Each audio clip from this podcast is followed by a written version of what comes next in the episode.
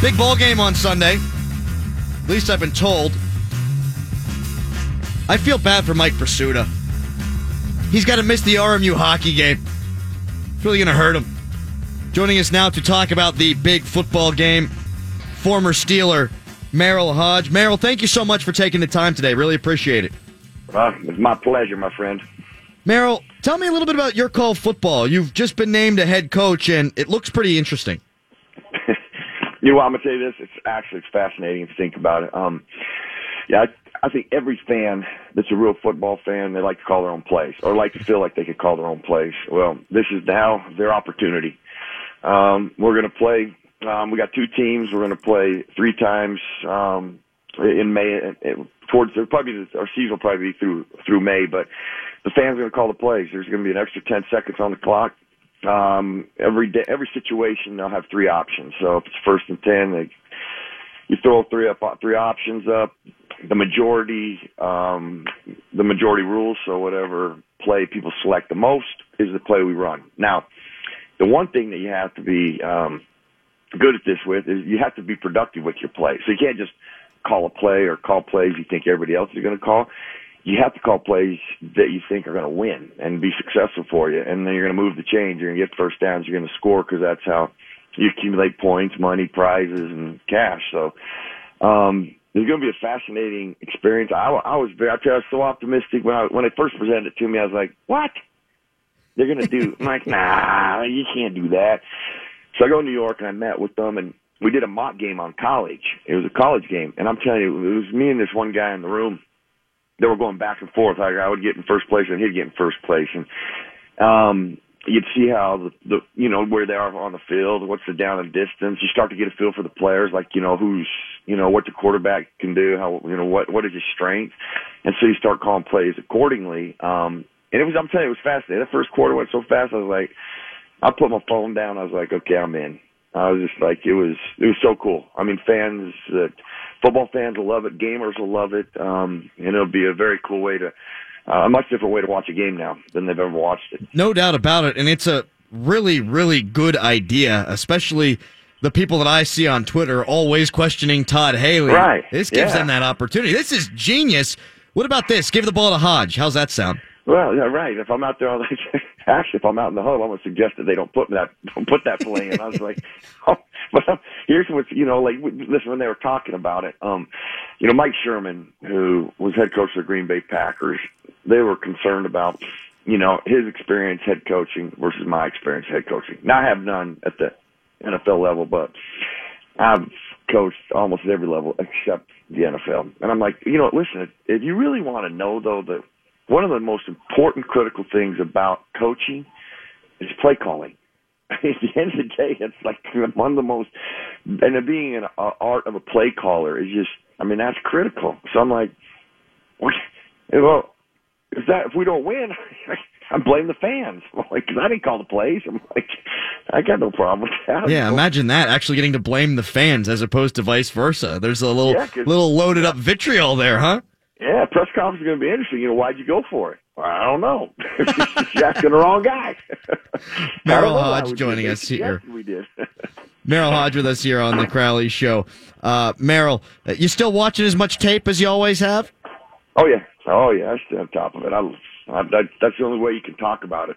I'll be honest with you. I've, I've done times where I've only watched the game on TV, and well, actually, I do this all the time. I watch it on TV first, then you, you know, you you draw an evaluation or an assumption. Then you put the tape in. You're like, man, I didn't even that that was not the same game I watched because you know things start to unfold, different things and things you just can't see during the course the games are too fast. You know the strategy that's taking place. You know because the student offense leaves after they score, they leave, the defense goes on. So it just it's hard when you watch a game, and it's the only way to really really be able to talk in truth about a team or a player by doing that.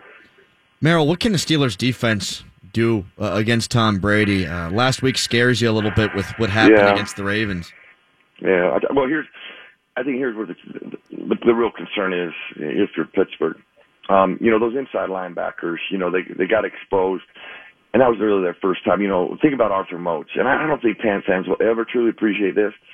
You know, and somebody um, I didn't know he played inside linebacker for the Buffalo Bills, but that's been a long time ago. Predominantly, he's been an outside linebacker, standing on the outside line of scrimmage, and you line up there right at the line of scrimmage. And so the world is different for you when you're at the line of scrimmage, at the edge of something, versus five yards off in the middle of the field reading things. This is this is completely different. And I mean, the game's different. You could tell that they were they were out of sync. They were late reacting. Now, I do expect them to be better.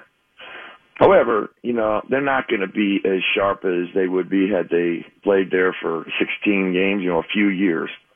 And the Patriots will attack that. You know, and here's what the concern is, is the Patriots are so good at run action, you know, and run action is different than play action. You know, play action is when really the quarterback and running back do something in the backfield and the offensive line's pass blocking. Run action is when they're selling run, it looks like run, and then, you know, the quarterback ends up keeping the ball and throwing it. Well, they really struggled identifying those things, and so you know they're going to they're going to challenge that. But now, if you flip it around, the Patriots have struggled, and they struggled even against the Dolphins with recognizing different looks. You know, people standing up, moving around, and then pressuring and getting free guys actually. So that's something the Steelers do really well. So it almost is going to come down to who can kind of play what weakness can they strengthen in this game? You know, can those inside players, you know, play at a much better level, which I expect them to play better. Um, can the Patriots handle some of their pressures? You know, Gronk's going to be a factor, and I don't think that's a. Uh, everybody knows that. You know, how they're going to go about handling him? You know, um, people have talked about you know Watt, T.J. Watt, and that that'd be a good, here. I think T.J. Watt would be a fabulous guy on the line of scrimmage with him, disrupting him at the line of scrimmage, giving him don't give him a free release. There's somebody can play in the line of scrimmage, give him help over the top. You know, flip it around and just say Gronk ain't gonna beat us.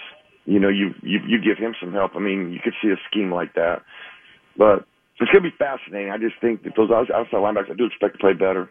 They're gonna attack them, and then can the Steelers really create enough pressure and different looks that the Patriots struggle with? Check them out, yourcallfootball.com. A lot of good information on the site. Merril Hoge joining me here on the Crowley Show. Merril, flipping it around, the Steelers' offense has played great the last handful of weeks. What are the weaknesses of the Patriots' defense, and how can this now seemingly rolling Steelers' offense take advantage?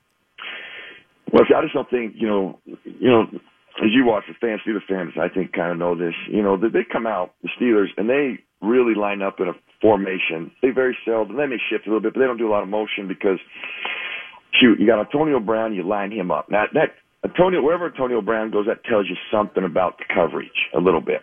Then they take Le'Veon Bell and they create another formation away from Antonio Brown. A big majority of the time, you very seldom see them together. Uh, you know, Todd Haley does a great job of using these people because when you spread them out, now you spread that defense out. You spread and you define. You help you help your offense get a better feel for what they, the Patriots, are going to try to do defensively. Now, the one thing the Patriots don't have, and not that they've ever really needed this, you know, like you just don't hear. There's not just a guy there. You're like, boy, you got to worry about him. You know, they don't have that guy. They've got some injuries. They don't match up well in the secondary as a whole, or the linebackers to the personnel of the Steelers. They just don't. Um, and how they're going to go about selecting. Here's what I think is fascinating with them. I've always watched Belichick, not just with the Steelers, but any team. Who do they really think you've got to stop? What is their real priority? You know, and that's going to be an interesting one on this one because shoot, Bell can kill you. I mean, destroy you, and so can Antonio Brown. Now, someone will say, well, um, Le'Veon Bell's going to touch it more, which is all, there's a lot of truth to that. He's got to be the guy they end up saying, that's who we got to neutralize. Uh, Antonio Brown does so many things that are devastating to a, to a, to your team that he can't be ignored. But you just can't double everybody. So, what other scheme they come up with, I think, is going to be. I always try to watch that early in games with Belichick. Is like he will tell you early who he thinks we got to beat or can take control of in order to win this game. You know, and I, I think it'll be Le'Veon Bell, but it'll be interesting to see how they go about it. They might change it up based on down and distance and where you're on the field too. You know, it could be that detailed. Last thing here for you, Merril, uh, when it comes to this game, who you got? Well, I still think you know, it, obviously if Shazier was there, there wouldn't be that that huge question mark you have defensively. But these guys will get better. Um, the Steelers, you know, there is a little bit too. Uh, what happened last year that was embarrassing. You know, not just the beginning, but really how it ended. And this team is much better across the board on both sides of the ball, ironically, um, than the Patriots are right now. Even though the Patriots, is, you know, they're still a rock. Uh, I, I just like the, the Steelers are slightly better than them. You know, and I'll tell you the, the difference. All the things we haven't even mentioned Ben that much, and he is playing like mentally he is playing ridiculous right now. You know, and that's another thing. See, that's why they use those formations, and then Ben sees things and is able to get the stuff and those decision making. I, I just think that's the difference. It's a tight one, but um, I, I, the Steelers right now are a little better than uh, than the Patriots are, especially with their defensive woes, and they're not in rhythm really offensively, uh, like they have been in past times. Thanks again, Merril. Uh, check them out, yourcallfootball.com. Uh, thanks so much for the time. Anything else you want to add on your call football? I'm not just come watch us and make plays and just make good plays. All right, I'll try to help you with formations and personnel best I can. I'll give you three best options. Go ahead and join us. Make some good plays for me. Help me win a few games, guys. Badass. Appreciate the time. Thank you. Anytime, buddy. Take care, man. There he goes, Merril Hoge. That guy's the best. I can't believe that ESPN made him a casualty. I really can't. He had the NFL matchup show with Jaws, and if you're a nerd, or if you're just a football nerd, or you're both, whatever, that show was unreal. You watch that before the big games on Sunday, and you sit around with your friends, drinking beers, eating nachos and stuff. You sounded like the smartest guy. And it's because you were, because you were seeing what they were seeing. And it was awesome. I missed that show greatly. Uh, Merril Hoge also on with the DV morning show once every couple of weeks, and he just kicks ass. Appreciate his time. And the yourcallfootball.com looks pretty cool. I want Todd Haley to call some of the plays, though. Wait a second. That's what we already got. I kind of want the teams to suck so that there could be press conferences where the fans get called into question. How would you all deal with getting grilled, huh? There's one thing he didn't talk about there, and that's Le'Veon Bell's ability in the passing game. Merril said that if he's Belichick, he thinks he's going to try to take away Le'Veon Bell. It's so hard to take Bell away because you split him out wide, and he did talk about this, in fact. You split him out wide, and the defense has to shift, and they declare. And the Steelers don't motion a lot because you have AB out there, and all of a sudden, you know what the defense is going to do on that side because they're going to have to declare immediately, whatever side of the formation he runs to. Le'Veon Bell's going to be big in the passing game. They're not great at defending running backs in that area. So I'm looking very much forward to seeing that. Thanks again to Merril Hoge. The other thing there that he touched on that I thought was interesting TJ Watt, little chip off the edge redirect Mr. Gronk, and then you bring someone else over the top to help. I like that. I know that TJ Watt's good in coverage, not obviously matched up one on one with Rob Gronkowski, but if you bump him off the line and kind of ride him out to the next level, you might have some success there. And you don't need your outside linebackers to create the pass rush in this game. You don't. You need to get the pass